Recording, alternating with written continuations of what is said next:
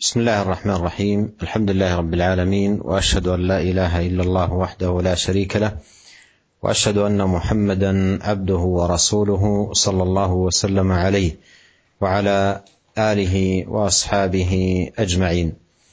أما بعد أيها الإخوة المستمعون الكرام هذا باب جديد من أبواب رياض الصالحين للإمام أبي زكريا يحيى النووي رحمه الله تعالى.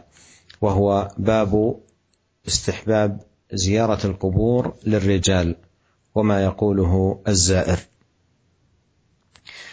وهذا الباب عقده المصنف الإمام النووي رحمه الله تعالى لبيان ما جاء في الشريعة من حث على زيارة القبور لمقصد عظيم وغاية مهمة وهي أن يتذكر الزائر هذا اليوم وهذا الموقف وهذه الحال التي مآله إليها. فيكون ذلك سببا لتوبته وإنابته واستعداده لهذا اليوم. وقول الإمام النووي رحمه الله باب استحباب زيارة القبور للرجال. وذلك أن زيارة النساء للقبور جاء فيها نهي عن النبي صلى الله عليه وسلم بقوله لعن الله زوارات القبور. فالرخصة والاستحباب في زيارة القبور إنما هو للرجال خاصة دون النساء. والمسألة فيها خلاف معروف بين أهل العلم لكن هذا أصح قولي أهل العلم في هذه المسألة أن زيارة القبور إنما هي خاصة بالرجال ولعل هذا أيضا اختيار النووي عندما قال باب استحباب زيارة القبور للرجال. قال وما يقوله الزائر أي ما يشرع للزائر أن آه، يقوله عندما يزور القبور. وينبغي أن نعلم أيها الإخوة ونحن آه، نتأمل في هذه الأحاديث الواردة في زيارة القبور أن زيارة القبور على نوعين ذكرهما أهل العلم. النوع الأول الزيارة الشرعية. التي يؤتى بها وفقا لما جاء عن الرسول صلى الله عليه وسلم مشتملة على انتفاع الحي الزائر وانتفاع الميت المزور. فالحي الزائر أيها الإخوة المستمعون يستفيد ثلاث فوائد. الأولى تذكر الموت لما يترتب عليه من الاستعداد له بالأعمال الصالحة. لقوله صلى الله عليه وسلم زوروا القبور فإنها تذكركم الآخرة. رواه مسلم. والثانية فعله الزيارة وهي سنة. سنها رسول الله صلى الله عليه وسلم فيؤجر على ذلك. والثالثة الإحسان إلى الأموات المسلمين بالدعاء لهم فيؤجر على هذا الإحسان. وأما الميت المزور فإنه يستفيد في الزيارة الشرعية الدعاء له والإحسان إليه بذلك لأن الأموات يستفيدون من دعاء الأحياء. ويستحب لزائر القبور أن يدعو لهم بما ثبت عن رسول الله صلى الله عليه وسلم وسيأتي عند الإمام النووي رحمه الله تعالى لذكر بعض ما ثبت عن النبي الكريم عليه الصلاة والسلام. هذه الزيارة الشرعية. أما الزيارة البدعية فهي التي يؤتى بها على غير الوجه المشروع. كان تقصد القبور لدعاء أهلها والاستغاثة بهم وطلب قضاء الحاجات منهم ونحو ذلك. فإن هذه الزيارة لا يستفيد منها الميت ويتضرر بها الحي. فالحي يتضرر لأنه فعل أمرا لا يجوز إذ هو شرك بالله. والميت لا ينتفع لأنه لم يدع له وإنما دعي من دون الله. فهذه خلاصة في هذا الموضوع وسنقف على فوائد أخرى مهمة في هذا الباب عند تقريرات أو ما ساقه الإمام النووي رحمه الله تعالى. Alhamdulillah Segala puji bagi Allah Tuhan semesta alam. Saya bersaksi bahwasanya tidak ada yang berhak disembah kecuali hanya Allah. Tiada sekutu baginya. Dan bahwasanya Nabi Muhammad adalah hamba dan utusannya. Semoga Allah limpahkan solat dan salamnya kepada beliau Keluarga beliau dan para sahabat beliau semuanya. Para pendengar yang mulia Hari ini kita akan memulai sebuah bab baru dalam kitab Riyadhus Salihin karya Abu Zakaria Imam Nawawi rahimahullahu taala yang diberi judul bab tentang sunnahnya ziarah kubur untuk kaum pria dan apa yang semestinya diucapkan oleh para peziarah. Ya, Bab ini dibuat oleh Imam Nawawi rahimahullah taala untuk menjelaskan tentang apa yang telah diajarkan oleh agama kita. Yaitu sunnahnya menziarahi kubur. Dan itu diajarkan serta yang itu diajarkan oleh agama kita untuk sebuah tujuan yang agung dan manfaat yang besar yaitu mengingat kematian. Mengingat hari keadaan dan posisi di mana kita semuanya akan menuju kepadanya. Imam Nawawi rahimahullah taala mengatakan di sini bab tentang sunnahnya menziarahi kubur untuk kaum pria. Beliau menyebut untuk kaum pria karena bagi kaum wanita telah diriwayatkan sebuah hadis dari Nabi Muhammad SAW yang berisi larangan untuk menziarahi kubur bagi kaum wanita. Bahkan Nabi Muhammad SAW bersabda dalam hadis yang sahih, Allah Subhanahu wa taala melaknat para peziarah kubur di kalangan wanita. Jadi rukhsah, ya, keringanan yang diberikan oleh agama kita untuk berziarah kubur setelah sebelumnya dilarang itu hanya khusus untuk kaum pria saja. Dan tentunya kita mengetahui bahwasanya para ulama berselisih pendapat dalam masalah ini. Tapi kita tidak ingin bahas perselisihan tersebut. Dan pendapat yang lebih kuat adalah yang mengatakan bahwasanya sunnahnya ziarah kubur ini hanya khusus untuk kaum pria saja. Dan tampaknya inilah pilihan Imam Nawawi. Sebagaimana tercermin dari judul yang beliau buat. Bab tentang sunnahnya ziarah kubur bagi kaum pria. Dan apa yang mestinya diucapkan oleh peziarah. Ya. Ziarah kubur itu ada dua macam. Ada dua macam. Yang pertama adalah ziarah kubur yang dibolehkan, sedangkan yang kedua adalah ziarah yang tidak dibolehkan. Adapun ziarah kubur yang dibolehkan adalah ziarah kubur yang dilakukan sesuai dengan tuntunan Nabi Muhammad SAW, di mana ziarah yang syar'i ini mengandung manfaat untuk kedua belah pihak. Maksudnya, mengandung manfaat untuk yang berziarah maupun yang diziarahi. Untuk orang yang masih hidup yang berziarah maupun si mayit yang sudah dikubur di dalam kuburan tersebut. Adapun orang yang masih hidup yang berkunjung atau berziarah, dia mendapatkan paling tidak tiga manfaat besar yang pertama adalah mengingat kematian.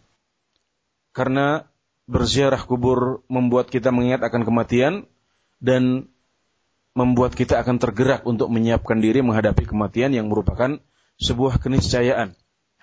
Rasulullah Shallallahu Alaihi Wasallam bersabda dalam sebuah hadis riwayat Muslim, ziarahilah kuburan karena sesungguhnya hal tersebut mengingatkan kalian kepada akhirat.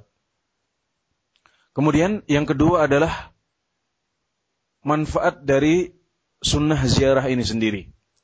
Ketika kita melakukan ziarah kubur, kita telah melakukan sebuah sunnah Rasulullah Shallallahu Alaihi Wasallam dan dengan demikian kita akan mendapatkan pahala.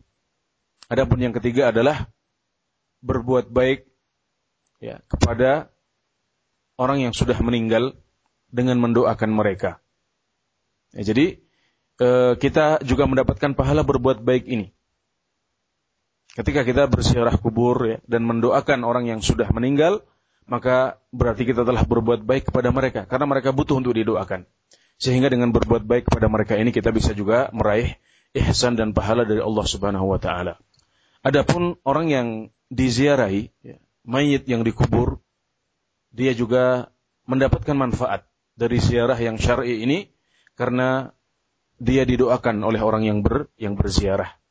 Mereka membutuhkan doa, mereka membutuhkan kebaikan dari kita.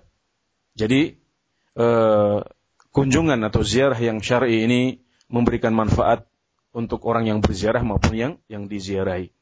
Adapun jenis yang kedua atau macam yang kedua adalah ziarah yang tidak disyariatkan, yaitu ziarah yang uh, tidak dilakukan sesuai dengan tuntunan Nabi Muhammad SAW. Misalnya dengan malah meminta kepada orang yang sudah meninggal, berdoa kepada orang yang sudah meninggal, beristighatsah kepada si mayit, ya, atau meminta agar kebutuhan-kebutuhan kita dipenuhi, agar hajat-hajat kita diselesaikan oleh orang yang sudah meninggal dan dikubur di dalam kuburan yang kita ziarahi. Kunjungan yang atau ziarah yang tidak disyariatkan seperti ini tidak memberikan manfaat untuk kedua belah pihak. Orang yang berziarah tidak mendapatkan manfaat justru malah mendapatkan dosa. Karena contoh-contoh yang kita sebutkan tadi semuanya adalah syirik kepada Allah Subhanahu wa taala, bentuk penyekutuan bentuk penyekutuan kepada selain Allah Subhanahu wa taala. Sedangkan yang diziarahi juga tidak mendapatkan manfaat karena dia tidak didoakan yang merupakan kebutuhan dia tapi malah justru dimintai untuk melakukan hal-hal yang dia tidak mampu. Ya, dan nanti kita akan satu persatu bahas ayat-ayat dan hadis-hadis yang disebutkan oleh Imam Nawawi rahimahullah taala dalam dalam bab ini. أورد الإمام النووي رحمه الله تعالى أولا في هذه الترجمة حديث بريدة رضي الله عنه قال قال رسول الله صلى الله عليه وسلم كنت نهيتكم عن زيارة القبور فزوروها رواه مسلم وهذا الحديث حديث بريدة رضي الله عنه وفيه يقول صلوات الله وسلامه عليه كنت نهيتكم عن زيارة القبور فزوروها. وجاء في بعض الروايات فإنها تذكركم الآخرة. فإنها تذكركم الآخرة. يفيد هذا الحديث أن الأمر فيما يتعلق بزيارة القبور كان في بدء الإسلام على المنع مطلقا ينهى تماما عن لزيارة القبور. ثم جاءت بعد ذلك الرخصة. ثم جاءت بعد ذلك الرخصة في آه، زيارة آه، القبور. بقوله فزوروها. فإذا هذا يفيد أن ثمة نهي ثم بعد ذلك جاءت رخصة في ذلك. لماذا النهي؟ عن الزيارة. قال أهل العلم كان ذلكم النهي خوف الافتتان لأن الناس حديث عهد بجاهلية. فنهى النبي عليه الصلاة والسلام الناس عن زيارة القبور مطلقا حماية للتوحيد ولئلا يقع الناس في أي نوع من التعلم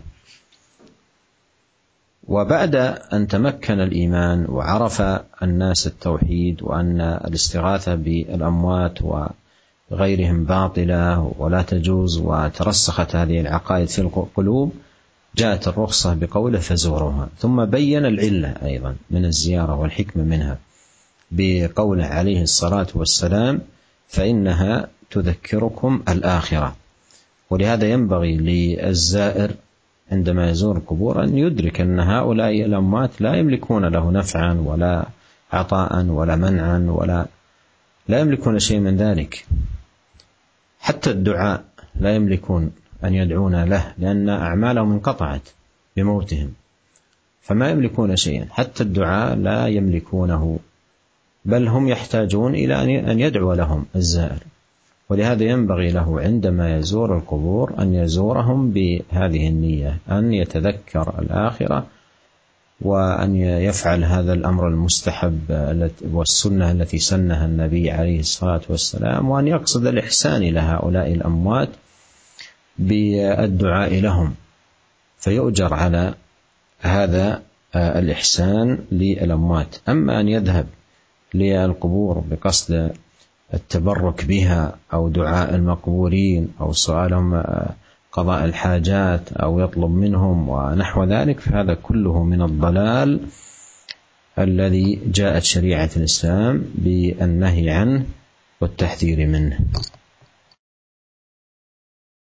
Imam Nawawi rahimahullah taala memulai bab ini dengan menyebutkan sebuah hadis riwayat Muslim dari Buraidah radhiyallahu anhu beliau berkata Rasulullah sallallahu alaihi wasallam bersabda Aku telah melarang kalian dari ziarah kubur maka sekarang ziarahilah kubur. Hadis yang diriwayatkan oleh Buraidah ini menjelaskan kepada kita bahwasanya pada awal Islam ziarah kubur dilarang sama sekali. Kemudian datanglah rukhsah, datanglah keringanan yang membolehkan ziarah kubur dalam sabda Nabi Muhammad sallallahu alaihi wasallam fazuruha. Maka sekarang ziarahilah kubur.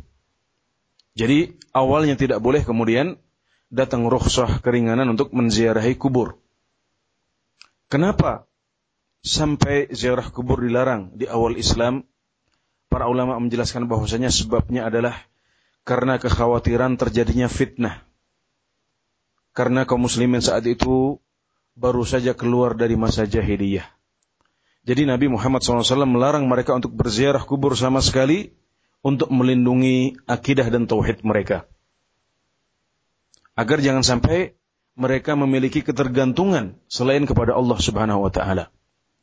Kemudian ketika akidah mereka sudah kuat, tauhid mereka sudah kuat, mereka tidak tergantung kecuali hanya kepada Allah Subhanahu wa taala saja, maka datanglah rukhsah keringanan dari Allah Subhanahu wa taala dalam sabda Nabi Muhammad sallallahu alaihi wasallam yaitu firman beliau fazuruha fa innaha tudzakkirul akhirah. Maka ziarahilah kubur karena sesungguhnya dia mengingatkan kalian kepada akhirat.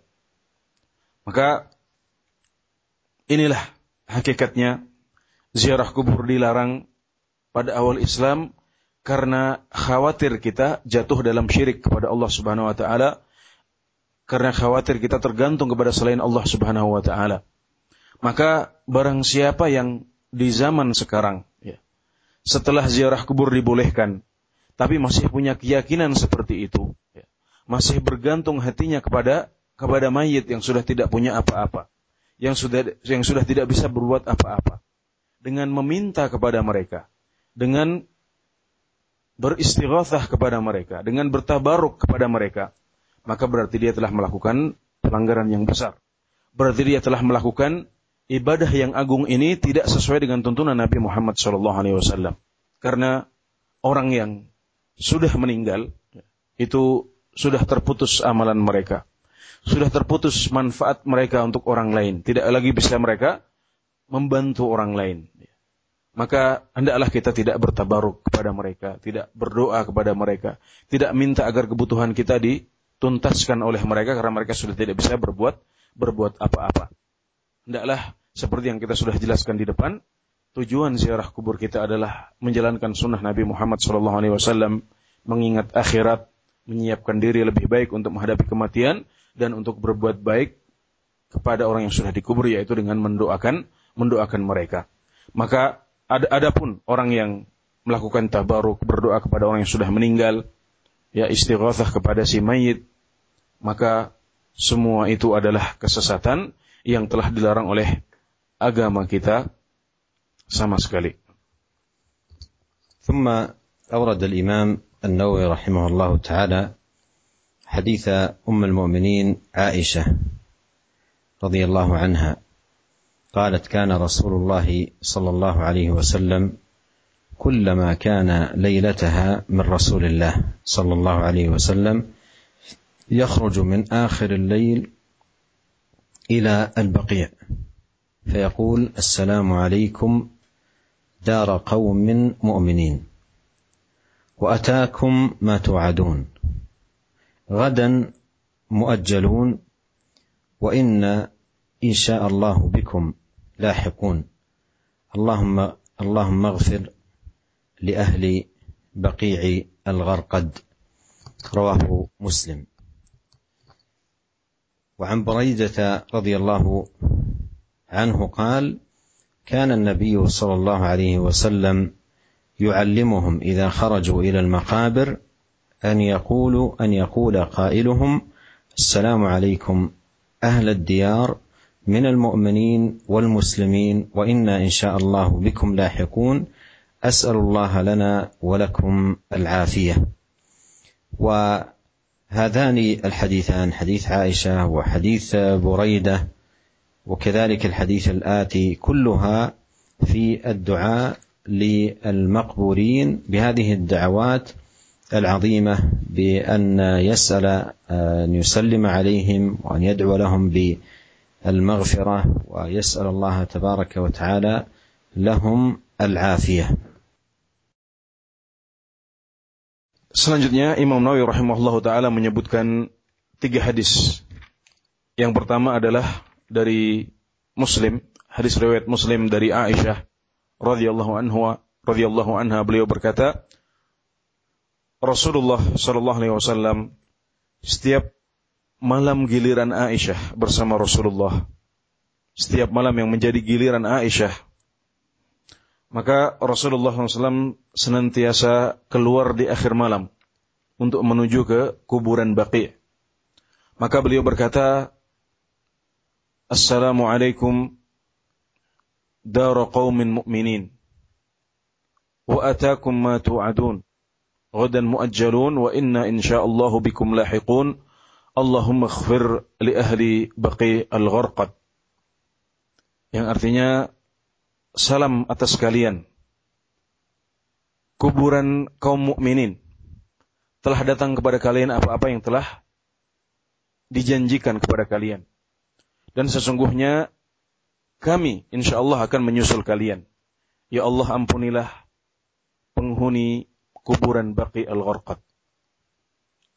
Selanjutnya adalah hadis riwayat Muslim dari Buraidah radhiyallahu anhu. Beliau berkata, Nabi Muhammad SAW mengajari mereka, yaitu para sahabat, jika mereka keluar menuju kuburan, jika mereka berziarah kubur, untuk mengucapkan Assalamualaikum ahlad diyar minal mu'minin wal muslimin wa inna insyaallahu bikum lahiqun as'alullaha lana wa lakumul afiyah Salam atas kalian penghuni tempat ini atau kuburan ini di antara kaum mukminin dan muslimin.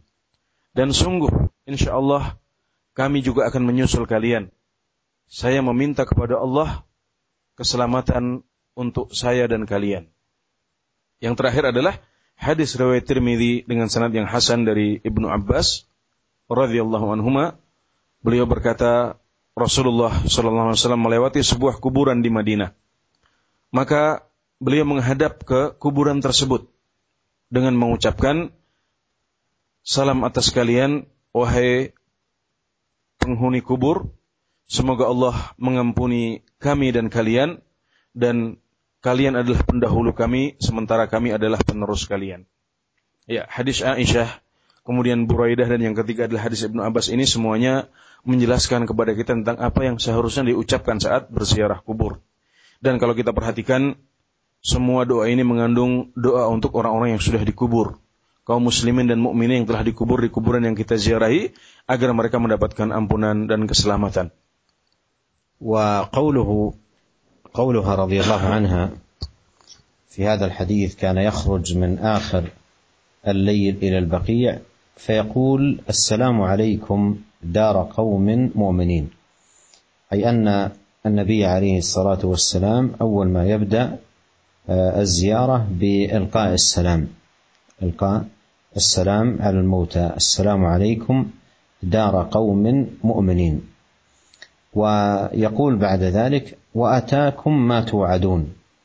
وأتاكم ما توعدون أي أتاكم في قبوركم ما توعدون. والمراد بذلك أي الأجر والثواب على الأعمال التي قدمتموها. فقد وعدتم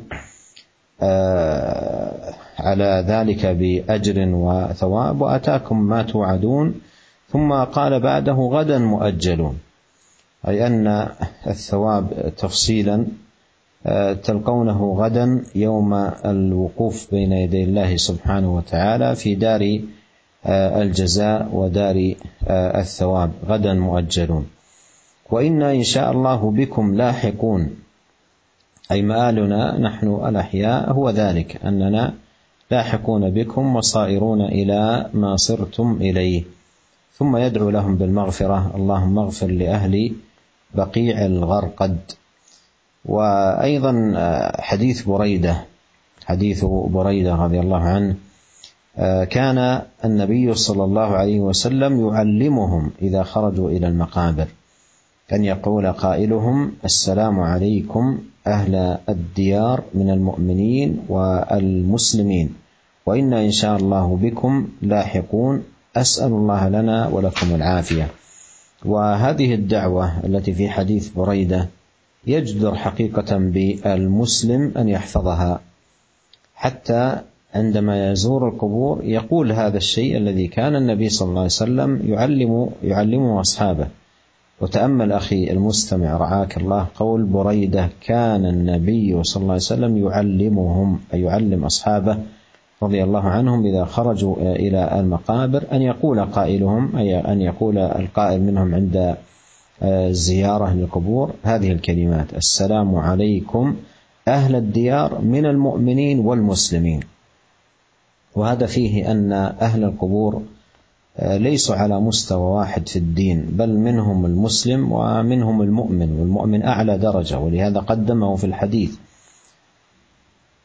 قال من المؤمنين والمسلمين والمؤمنون هم أكمل درجة والمسلمون دونهم.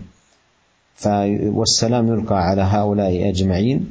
وأنا إن شاء الله بكم لاحقون مصيرنا ومآلنا اللحاق بكم. ثم ختم بقوله أسأل الله لنا ولكم العافية. والعافية تجمع الخير كله تجمع الخير كله. العافية من العقاب والعافية من سخط الله والعافية بأن يفوز العبد برضا الله سبحانه وتعالى وينجو عقاب وينجو من عقابه. ومن أوتي العافية فقد أوتي الخير كله. Dalam hadis Aisyah yang merupakan hadis kedua dalam bab ini, Rasulullah Shallallahu Alaihi Wasallam disebutkan keluar setiap malam ya pada saat giliran Aisyah dikunjungi oleh Rasulullah SAW. Beliau selalu keluar di akhir malam menuju ke Baqi al-Ghurqad. Kemudian beliau mengatakan salam atas kalian di kuburan kaum mukminin Kemudian beliau mengatakan, dan telah datang kepada kalian apa yang telah dijanjikan kepada kalian. Maksudnya adalah uh, pahala dan ganjaran atas amalan yang telah kalian lakukan di dunia, telah kalian rasakan sekarang. Namun masih ada nikmat yang sempurna lagi yang akan diambil saat bertemu dengan Allah Subhanahu wa taala nanti. Disebutkan di sini ghadan muajjalun ya, dan ada yang diakhirkan yaitu pahala yang sempurna atas amalan yang telah diamalkan di dunia nanti baru akan didapatkan saat bertemu dengan Allah Subhanahu wa taala di hari kiamat. Kemudian Nabi Muhammad SAW mengatakan bahwasanya insya Allah kita juga akan menyusul kalian. Ya, ini adalah sebuah keniscayaan karena masing-masing dari kita semuanya akan kembali menghadap Allah Subhanahu wa taala dan menemui ajalnya. Adapun dalam hadis Buraidah Rasulullah SAW mengajarkan kepada para sahabat sebuah bacaan yang diucapkan oleh mereka saat berziarah kubur. Hal ini menunjukkan bahwasanya selayaknya bagi setiap muslim untuk menghafal doa ini, untuk menghafal zikir ini. Karena di sini Buraidah menyebutkan bahwasanya Rasulullah dahulu mengajarkan mereka doa ini.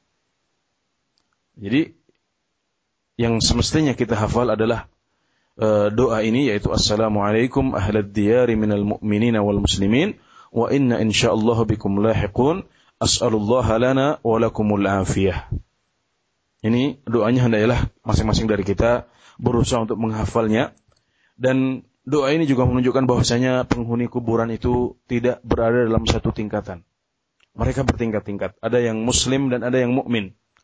Dan yang mukmin derajatnya lebih tinggi daripada daripada yang muslim. Namun kita mengucapkan salam kepada semuanya. Dan doa yang terakhir yaitu doa untuk diberikan keselamatan. Ini mengumpulkan segala kebaikan. Karena barang siapa yang telah diberikan keselamatan atau afiah, ya, berarti dia telah diberikan kebaikan semuanya. Karena barang siapa yang telah diberikan afiah, maka berarti dia akan selamat dari hukuman Allah Subhanahu wa taala. Dia akan selamat dari murka Allah Subhanahu wa taala dan akan meraih ridha dari dari Allah Subhanahu wa taala. ثم ختم رحمه الله تعالى هذه الترجمه بحديث ابن عباس رضي الله عنهما قال مر رسول الله صلى الله عليه وسلم بقبور المدينة فأقبل عليهم بوجهه فقال السلام عليكم يا أهل القبور. يغفر الله لنا ولكم. أنتم سلفنا ونحن بالأثر. وقوله في هذا الحديث آه، مر رسول الله صلى الله عليه وسلم بقبور المدينة بقبور المدينة. فأقبل عليهم بوجهه فقال السلام عليكم يا أهل القبور يغفر الله لنا ولكم أنتم سلفنا ونحن بالأثر. هذا بمعنى الأحاديث التي قبله وقوله أنتم سلفنا ونحن بالأثر. نظير ما تقدم معنا أنتم السابقون ونحن إن شاء الله بكم لاحقون. فقوله أنتم سلفنا أي أنتم السابقون. وموتكم تقدم موتنا فسبقتونا إلى إلى ذلك. ونحن لاحقون نحن بالآثر أي لاحقون بكم ومصيرنا إلى ما صرتم إليه. وبهذا تنتهي هذه الترجمة فيما يتعلق باستحباب زيارة القبور للرجال وما يقوله الزائر. Ya, adapun yang terakhir yang dengannya Imam Nawawi rahimahullah taala menutup bab ini adalah hadis yang diriwayatkan oleh Tirmidzi dengan sanad yang hasan dari Ibnu Abbas radhiyallahu anhuma beliau berkata Rasulullah SAW suatu ketika melewati kuburan di Madinah maka beliau menghadap ke kuburan ini dengan muka beliau, dengan wajah beliau. Kemudian beliau mengatakan, Assalamualaikum ya ahlal kubur, yaghfirullahu lana wa lakum, antum salafuna wa nahnu bil athar. Salam atas kalian, wahai penghuni kubur. Semoga Allah mengampuni kami dan kalian. Kalian adalah pendahulu kami dan kami akan mengikuti kalian.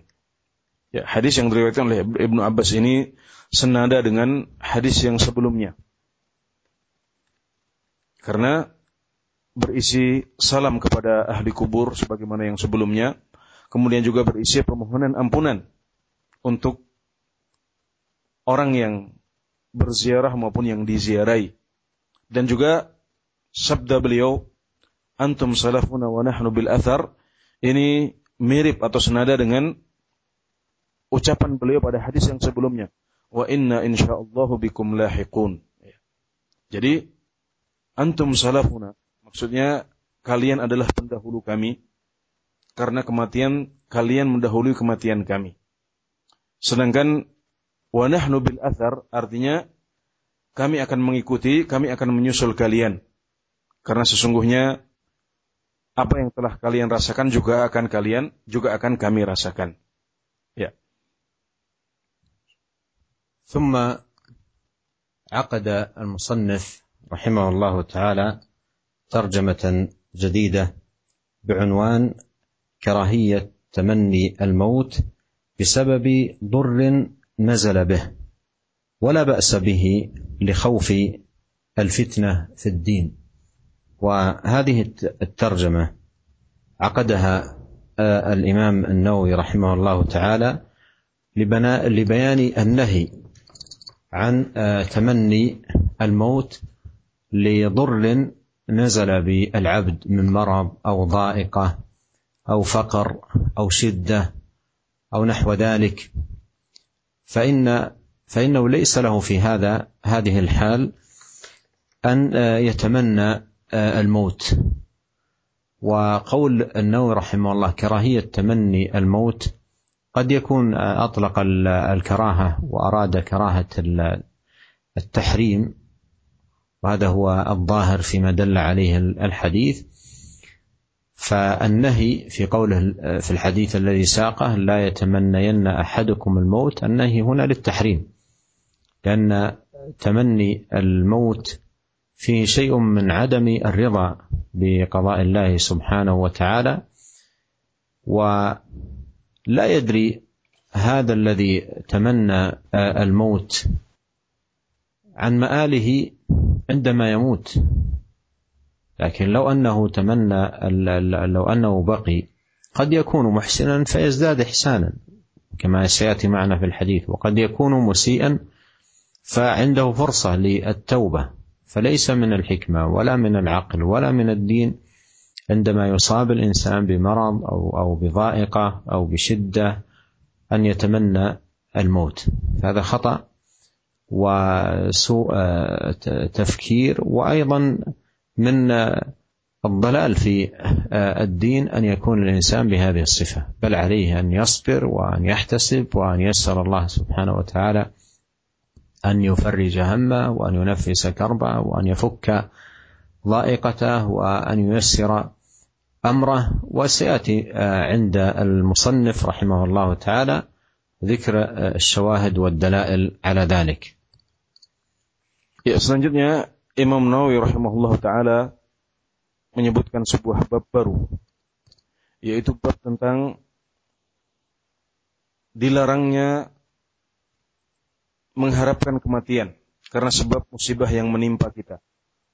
Dan boleh jika itu dilakukan karena khawatir akan fitnah pada agama.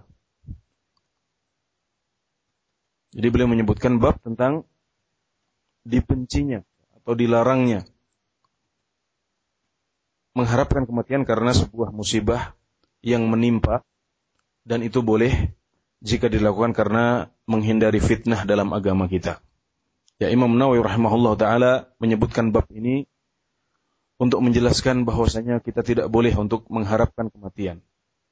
Mengimpikan kematian karena penyakit yang kita derita, kesulitan yang kita hadapi, atau kemiskinan yang yang mendera. Barang siapa yang diuji oleh Allah Subhanahu wa taala dengan yang seperti ini, maka dia tidak boleh untuk mengharapkan kematian. Dia harus bersabar dan ihtisab, mengharap pahala dari Allah Subhanahu wa taala atas musibah dan ujian tersebut dan tidak boleh untuk mengharapkan kematian. Dan di sini beliau menyebutkan karohah, ya, menyebutkan hukumnya makruh dan tampaknya yang dimaksud dengan makruh oleh beliau dalam bab ini adalah haram dan itulah yang ditunjukkan oleh hadis-hadis yang akan kita bahas sebentar lagi insyaallah. Orang yang mengharapkan kematian, dia tidak mengetahui apakah yang akan dia temui setelah kematian nanti. Apakah kenikmatan atau justru malah kesusahan di akhirat. Adapun kalau dia bertahan hidup, kalau dia tetap hidup, maka kalau dia sudah baik sebelumnya, maka dia bisa menambah kebaikan itu. Adapun jika sebelum itu dia sudah buruk amalannya, maka dia masih bisa bertobat kepada Allah Subhanahu wa taala. Dan pilihan ini tidak bisa dia lakukan kalau dia meninggal dan mengharapkan kematian karena diuji oleh Allah Subhanahu wa taala dengan kesusahan. Maka bukanlah merupakan sebuah hikmah, bukan sebuah kebijaksanaan kalau orang yang dihadapkan pada ujian lantas mengharapkan untuk segera mati. Bahkan itu justru malah sebuah pemikiran yang salah, pemikiran yang buruk, sebuah cara berpikir yang sesat dalam beragama. Orang yang diuji oleh Allah Subhanahu wa taala hendaklah sabar, ihtisab dan berdoa kepada Allah Subhanahu wa taala agar penyakitnya disembuhkan, agar kesulitannya diangkat oleh Allah Subhanahu wa taala dan kemiskinannya atau kesempitannya diperluas oleh olehnya. وقوله رحمه الله تعالى ولا بأس به قوله في الترجمة ولا بأس به أي تمني الموت لخوف الفتنة في الدين. المراد بخوف الفتنة في الدين أي ما يحصل للناس من افتتان في دينهم بسبب الأفكار الفاسدة أو الديانات المنحرفة أو نحو ذلك أو زخرف الدنيا الذي التي تفتن الناس في دينها. والأظهر أن هذا أيضا لا يتمنى الإنسان الموت بسببه لكن يلجأ إلى الله سبحانه وتعالى أن يتوفاه مسلما وأن يعيذه من الفتن. مثل ما صح في الحديث عن النبي صلى الله عليه وسلم قال تعوذوا بالله من الفتن ما ظهر منها وما بطن. أو يقول في دعاء اللهم اقبضني إليك غير مفتون يسأل الله سبحانه وتعالى أن يسلمه من الفتن وأن يكون قبضه ووفاته على غير الفتنة. و عليه أن يتحلى بالصبر بالاستمساك بالدين والاعتصام بكتاب الله وسنة نبيه عليه الصلاة والسلام ويعمل قدر استطاعته على البعد عن الفتن والذب عن دين الله إن كان عنده علم يتمكن به الدفاع عن دين الله سبحانه وتعالى.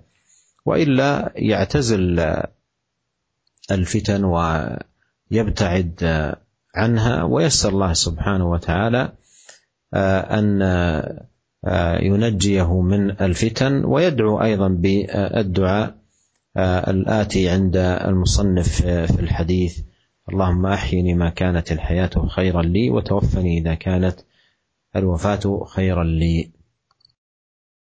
Kemudian masih di judul bab Imam Nawawi rahimahullah taala menyebutkan dan boleh jika dilakukan karena khawatir akan fitnah pada agama. Maksudnya boleh untuk mengharapkan kematian kalau kita khawatir terjadi fitnah pada agama kita.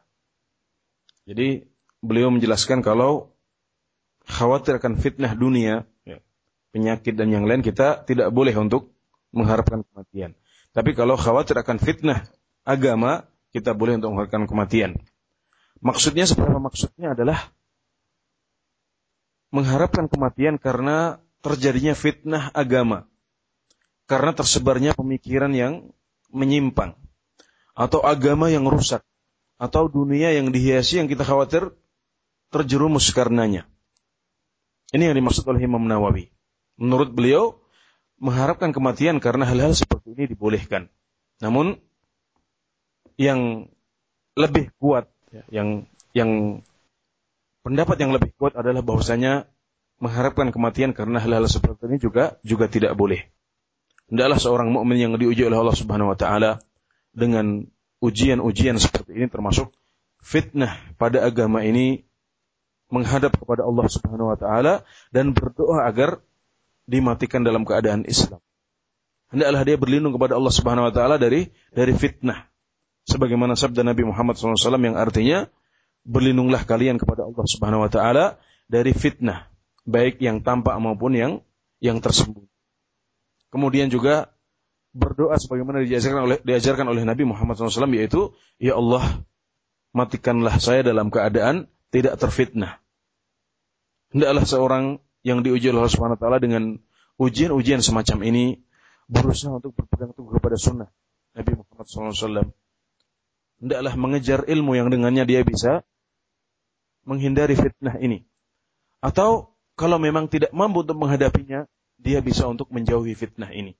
Menyendiri, menjauhkan diri dari fitnah, dan berdoa agar diselamatkan dari fitnah sebagaimana yang diajarkan oleh Nabi Muhammad SAW dalam doa yang akan kita sebutkan sebentar lagi yang artinya ya Allah hidup hidupkanlah aku jika seandainya hidup itu lebih baik bagiku dan matikanlah aku jika seandainya kematian itu lebih baik lebih baik bagiku. وهنا أنبه أيها الإخوة الكرام على أمر ذا أهمية وأيضا تمس الحاجة إلى التنبيه له إذا كان النبي عليه الصلاة والسلام نهى عن تمني الموت كما سيأتي في الأحاديث التي ساقها النبي صلى الله عليه وسلم.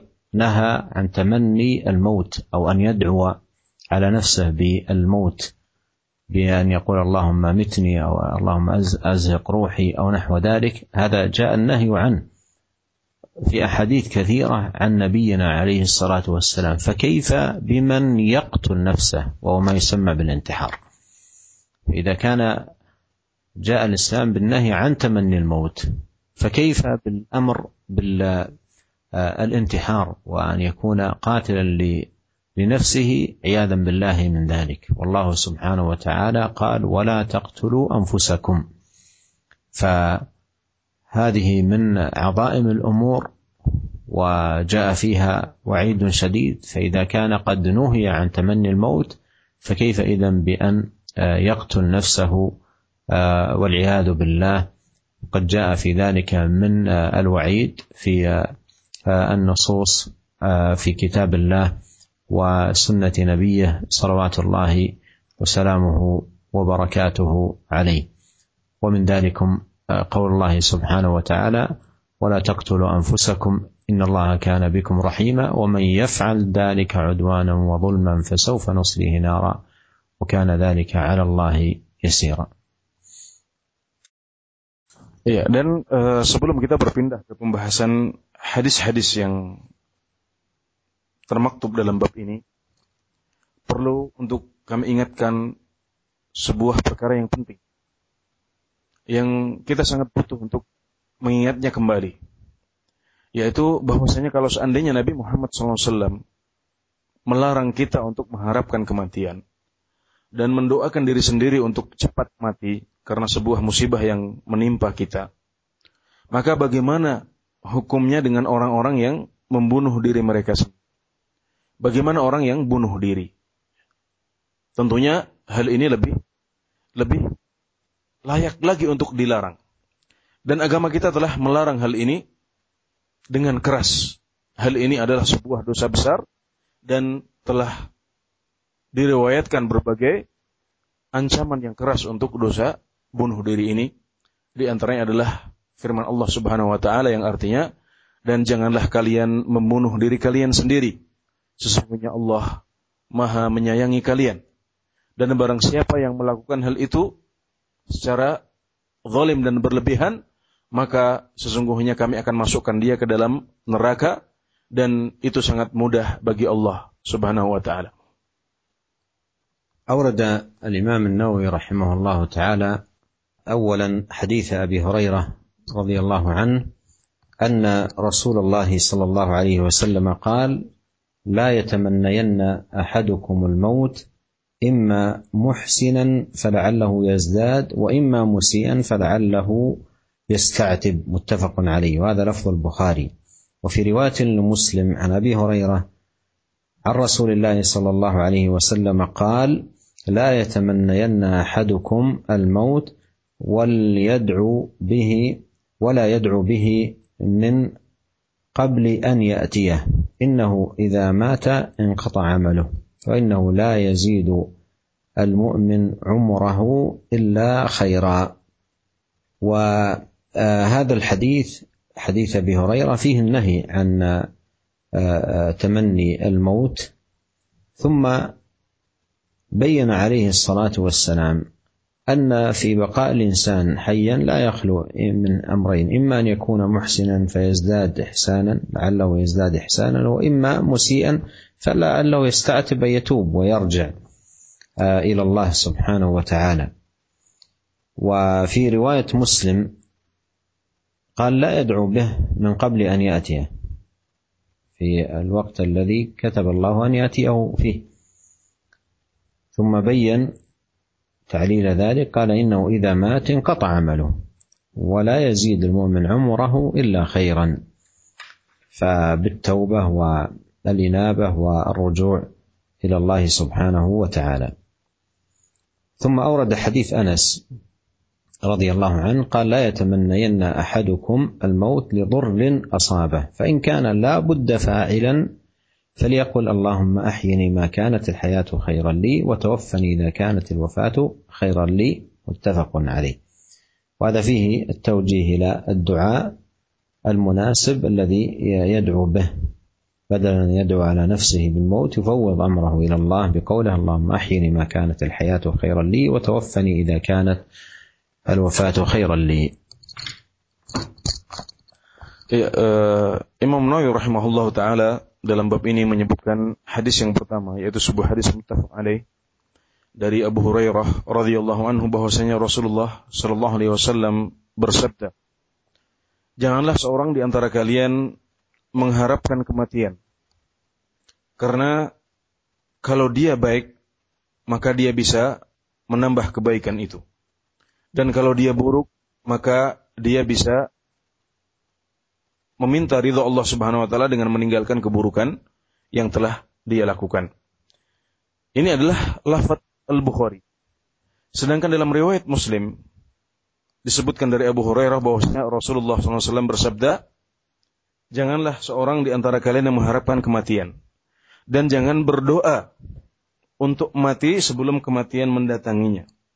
Karena sesungguhnya kalau dia sudah meninggal, maka putuslah amalnya. Dan seorang mukmin itu tidaklah umurnya menambah, tidaklah umurnya bertambah kecuali dia bertambah kebaikan. Ya. Hadis ini yang diriwayatkan oleh Abu Hurairah radhiyallahu anhu menjelaskan kepada kita tentang larangan untuk mengharapkan kematian. Karena kita tidak tahu apa yang akan kita dapatkan setelah kita mati. Adapun kalau kita tetap hidup, kita masih punya kesempatan. Kalau sebelum itu kita sudah baik, maka kita bisa menambah kebaikan kita. Dan kalau kita buruk sebelum itu, maka kita masih punya kesempatan untuk taubat kepada Allah Subhanahu wa taala. Kemudian riwayat Muslim menjelaskan kepada kita sebuah faedah tambahan yaitu kita tidak boleh untuk berdoa. Tidak boleh untuk mendoakan diri sendiri agar cepat mati. Ini dilarang oleh Allah Subhanahu wa taala karena kalau kita sudah meninggal maka putuslah amalan kita dan kesempatan kita untuk meraih ridha Allah Subhanahu wa taala. Dan selanjutnya adalah hadis riwayat Al-Bukhari dan Muslim juga dari Anas radhiyallahu anhu beliau berkata Rasulullah SAW bersabda janganlah seorang di antara kalian mengharapkan kematian karena bahaya atau musibah yang menimpanya. Namun kalau seandainya dia harus melakukan, maka hendaklah dia mengucapkan, Ya Allah, mengucapkan Allahumma ahyini ma kanatil hayatu khairan li wa tawaffani idza kanatil wafatu khairan li. Ya Allah, hidupkanlah aku jika seandainya kehidupan lebih baik bagiku dan matikanlah aku, wafatkanlah aku jika seandainya kematian lebih baik bagiku. Ya, hadis dari Anas bin Malik radhiyallahu anhu ini mengajarkan kepada kita tentang apa yang semestinya diucapkan.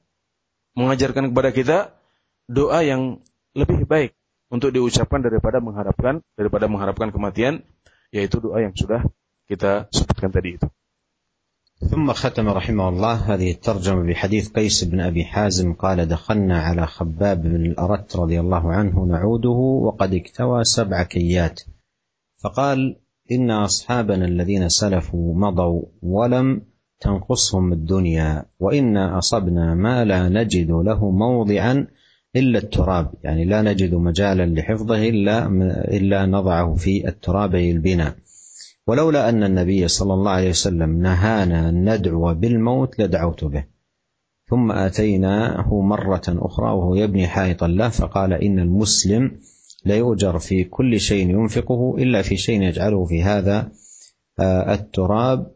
وهذا لفظ رواية البخاري. وهذا الحديث الذي ختم به رحمه الله تعالى فيه استجابة الصحابة للنبي صلى الله عليه وسلم في نهيه عن تمني الموت.